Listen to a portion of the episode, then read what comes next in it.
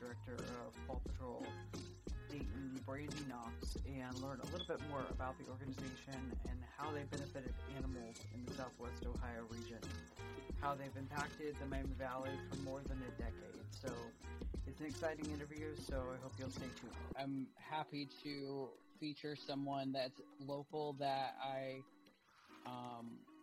always follow, and I, I just saw on. It was so funny because I had mentioned Marky Mark to you the other day, and it was on my one year memories of where I had shared him. So it was bittersweet because um, he still needs a home, and um, it's dogs like him that make me want to do this.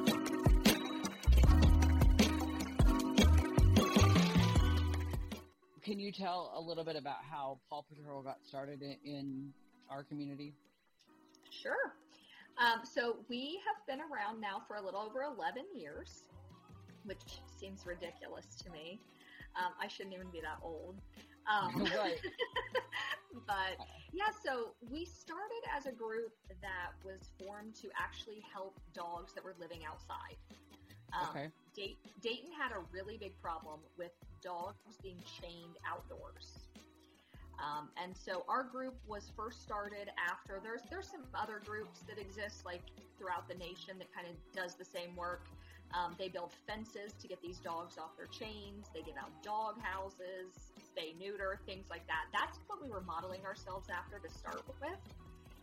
Um, and we did that for a few years, and, and it was relatively successful, but um, I, I can't remember exactly how many years into us existing, but Dayton actually passed a law that you cannot chain your dog outside for, for longer than I think it's like a 30 minute period at a time, um, which is amazing.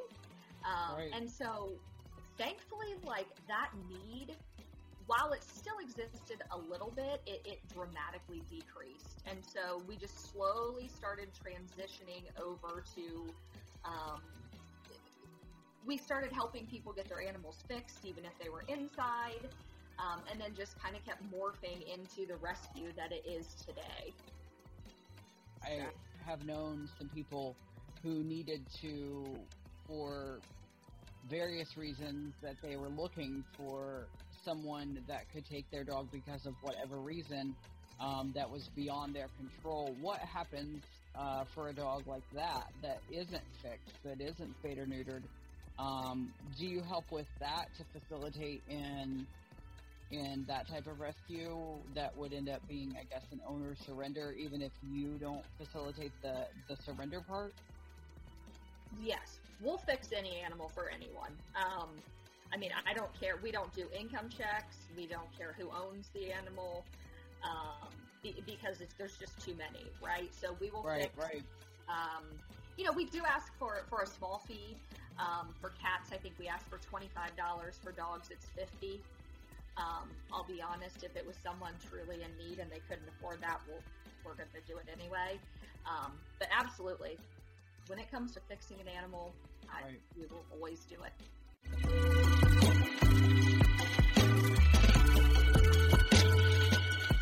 I always saw it as a, a kind of a financial thing that we just weren't able to make that that happen um, at the time. And now that they're older, um, I really wish that we would have and not thought as much about what could have happened during the surgery because it's actually left them with some things that I wish hadn't have happened.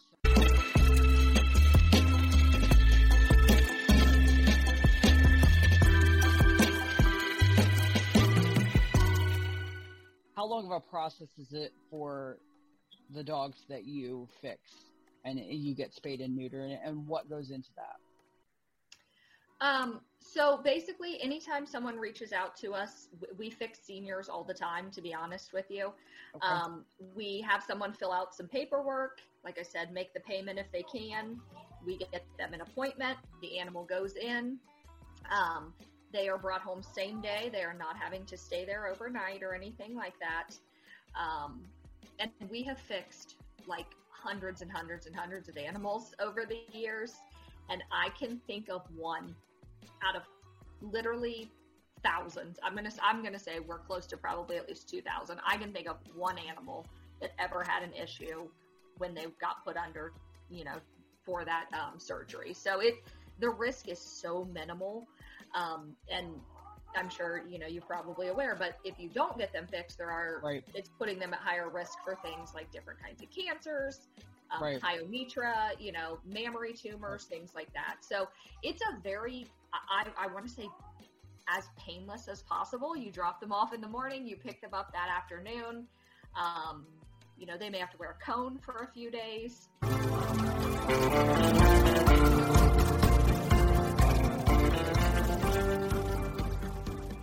How do you receive most of the animals that you take in, uh, especially like cats? Are they still like a lot of strays, or where do they kind of come from the most? The most would be for cats, I would say, is stray. Um, so what we do is there are a couple different groups that do the TNR work in this area, which is trap, neuter, release. Okay. Um, a big one we work with a lot is called Bata Cats, and that's kind of their mission is TNR cats. Um, and so what happens is sometimes there are feral cat colonies that they're, you know, people are feeding and they're helping get them fixed. And some of these cats are not feral. They are cats that someone has dumped or they've gotten loose or whatever. They're friendly cats. And so, you know, they get caught in these traps and get fixed, which is so great. But then we can take them in and kind of run them through an adoption program. And then they're not just having to go back out. You know, That's feral cat- amazing. yeah, yeah. Feral cat colonies are amazing for the ferals that, you know, aren't adoptable.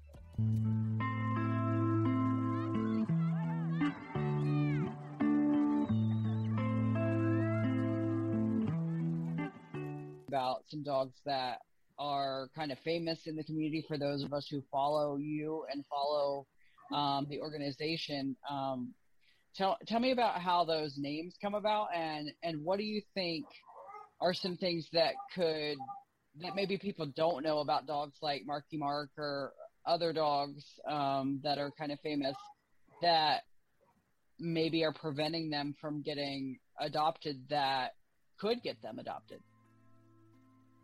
Yeah, yeah. So as far as the names, we do. So I kind of made a rule that we try not to use the same name more than once. Um, and so after hundreds of animals, you start to get really creative. Right.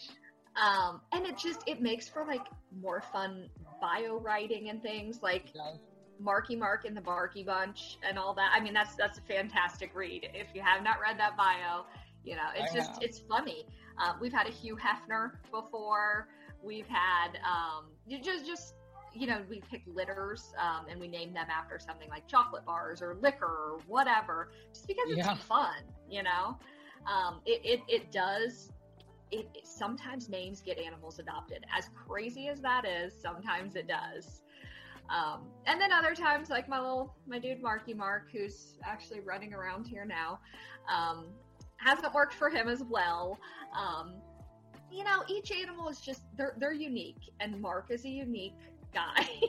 um, you know, he he does have some genetic uh, issues, like his basically he doesn't have wrists, so his front his front feet are just kind of attached to his leg, and they don't bend like a normal dog. So he walks kind of uh, off kilter. Um, and he's just, he's a very, I don't know what he is. He's like a very interesting mix. It looks like a pit bull head on a dachshund body with a, I mean, I don't know.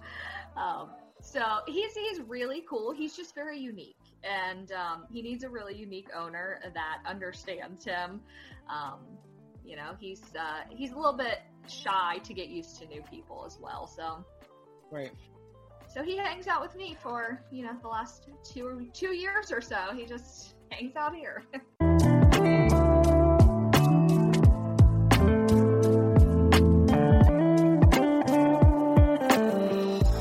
What are the types of things that would benefit your organization most right now um,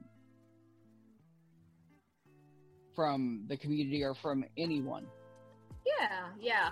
I mean, outside of obviously, we always need fosters. We always need donations. You know, all, all of that stuff um, that everyone needs, right? Right. Um, you know, just for sure. So we're a completely volunteer run organization. Um, we do not have any public facility or any shelter. So, you know, people can't just come and visit our animals or come and meet us. Um, and so we kind of have to rely on social media pretty heavily um, to to get us and our animals out there. So certainly just sharing our posts. We post a lot. Um, we're on Instagram and Facebook. Um, and we, we, of course, have our own website as well, which is pawpatroldayton.com. Um, so just that's a huge thing for us is just spreading the word about us because I meet people all the time. They're like, "Oh my gosh, I'm you know I had no idea you guys were you know in existence for 11 years, you know." Right. Um, but we are here, um, so just that, that's one for sure. Um, and then another is you know kind of along the same lines, attending the events that we have. Uh, we try to have a wide variety of events throughout the year. Um, some of them are animal themed, like we have meet and greets at different locations, pet stores or parks or different kinds of stores. Um, and then some of them are just fun, like events, like typically they're fundraisers, of course, because, you know, we are a charity.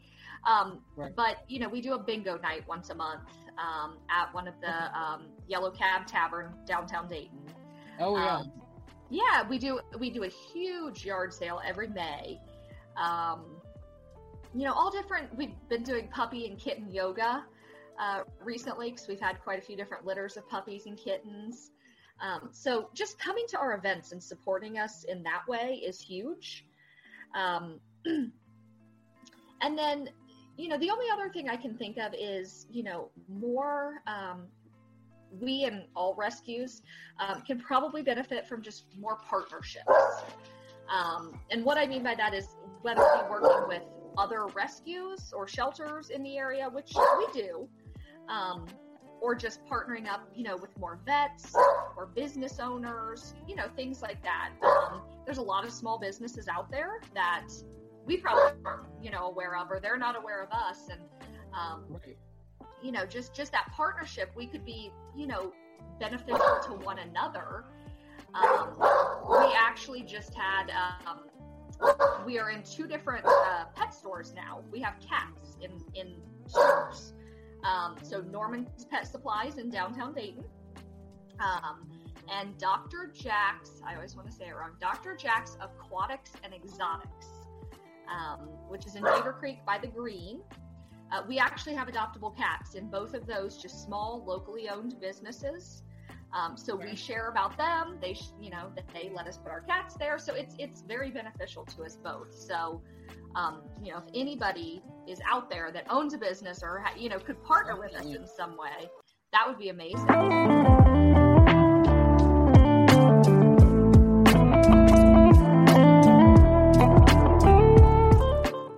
tell me about some of the dogs that have had success stories that maybe you didn't necessarily maybe it did, maybe their story didn't start out so promising. Some a dog that maybe you thought I don't know, and then they surprised you and they got adopted right away.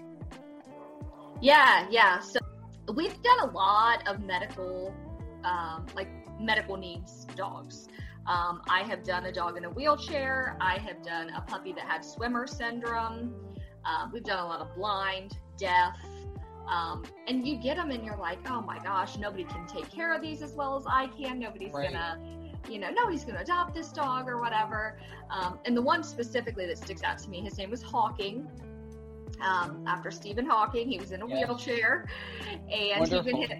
He'd been hit by a car um, when he was young. He was only like two. Um, and so he had a little bit of a complex because, you know, he knew now his mobility was limited. So he was, right. you know, he had to get to, he had to work with him a little bit. Um, yeah.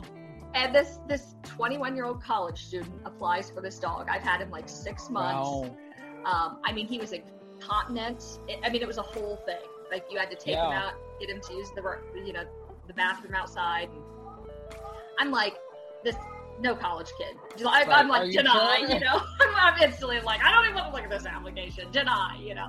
No, but we processed it, and I met her, and I was like, ha, okay, well, that was the perfect home for that dog. Um, she takes him like to bars, like on the patio with her in his wheelchair, and he has these little roller skates on the back on his wow. back feet that touch the ground, so they roll with his chair. And it is all her roommates loved him. Like it, it was the best, cutest story. I he has his own Instagram now. Oh, um, oh wow! It, it was so cool, and I was just like, she gave him a better home than I ever could have given him. So it's just you got to be open sometimes. Right, um, exactly. But it that kind of goes back to the thing because you know maybe that 21 year old or maybe that 30 year old or 40 year old or whatever maybe that person is here in the Miami Valley, but maybe that person is in Texas, you know, or Arizona or somewhere like that. And I would love to hear more stories about dogs like Hawking, dogs like Marky Mark, dogs that need this help and, you know, they're waiting and waiting and waiting and some have wonderful fosters and you know directors who are taking them on but some are you know waiting in those shelters so there are a lot of organizations that need help even more than others some are critical all the time and constantly in the red you know uh, places like I saw uh, one of the organizations in Cincinnati took in over 300 dogs just since the beginning of July. And it, it's insane because how do you ever come back, you know, how do you ever recover from that and find homes for every one of those dogs or cats, whatever it may be? Mm-hmm, for sure. For sure.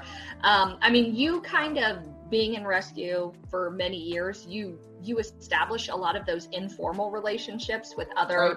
you know, rescuers, networkers, transporters. Um, but it's just because you stumbled across them. Um, like right. you said, there's there's no overarching like resource that I could go to and be like, oh, somebody in Nebraska wants a pit bull with short right. legs. There we go. um, so absolutely, that that would be so beneficial.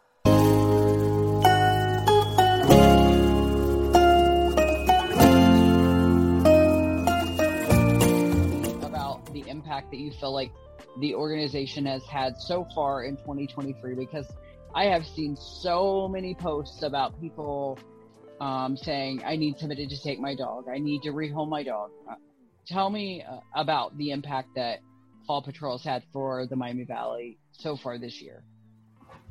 Sure, sure. So, um, so I actually I did pull some numbers just so I had them on hand. Um, I did do them for the last year from July to July of July of okay. 22 to July of this year. Um, but we have taken in 120 cats, um, and we've gotten 102 of those cats adopted. Wow. And then we've taken in 163 dogs and gotten 160 of those dogs adopted. Wow, that is that is amazing. Yeah, yeah. So I mean, sometimes adoptions are very cyclical. And so there are certain a few like for a couple months they're just adoption, adoption, adoption, and you're like, oh my gosh, this is great. And then there's a lull, and you'll have three or four months where it's just like, okay, no one's getting adopted, and it just it's always been like that. It just goes in kind of um, follows like holidays and vacations, and you know the economy true. not being great right now, not as many adoptions, you know, whatever. Um, but I I think you know we're we're doing our best to take in as many as we can with the foster homes that we have. So I think we're we're well, making like you are, and that is amazing. Um, I know that the animals are so grateful, and, and those of us who who love those animals so much are grateful for the folks that do this uh, kind of thankless work in a lot of ways. Um, so I am am very proud to be from this area and um, get to see your posts all the time and mm-hmm. always happy to share those and, and feature those as often as possible. It was very nice meeting you, and I look forward to speaking with you again very soon. And please pet Mark for me because I hope to meet him someday. and uh, thank you so much for your time. For more information on Paw Patrol Dayton, the animals in their care waiting for adoption, or other ways you can help, please visit them at pawpatroldayton.com, on Facebook and Instagram at backslash pawpatroldayton, or by calling them at 937-350-1729. Catch up soon when I'll sit down with Bluegrass Bully Rescue, Saved by Fate Dog Rescue, and some other surprises along the way. Thank you to Brandi Knox, Executive Director of Paw Patrol Dayton, and their amazing volunteers and thank you for tuning in.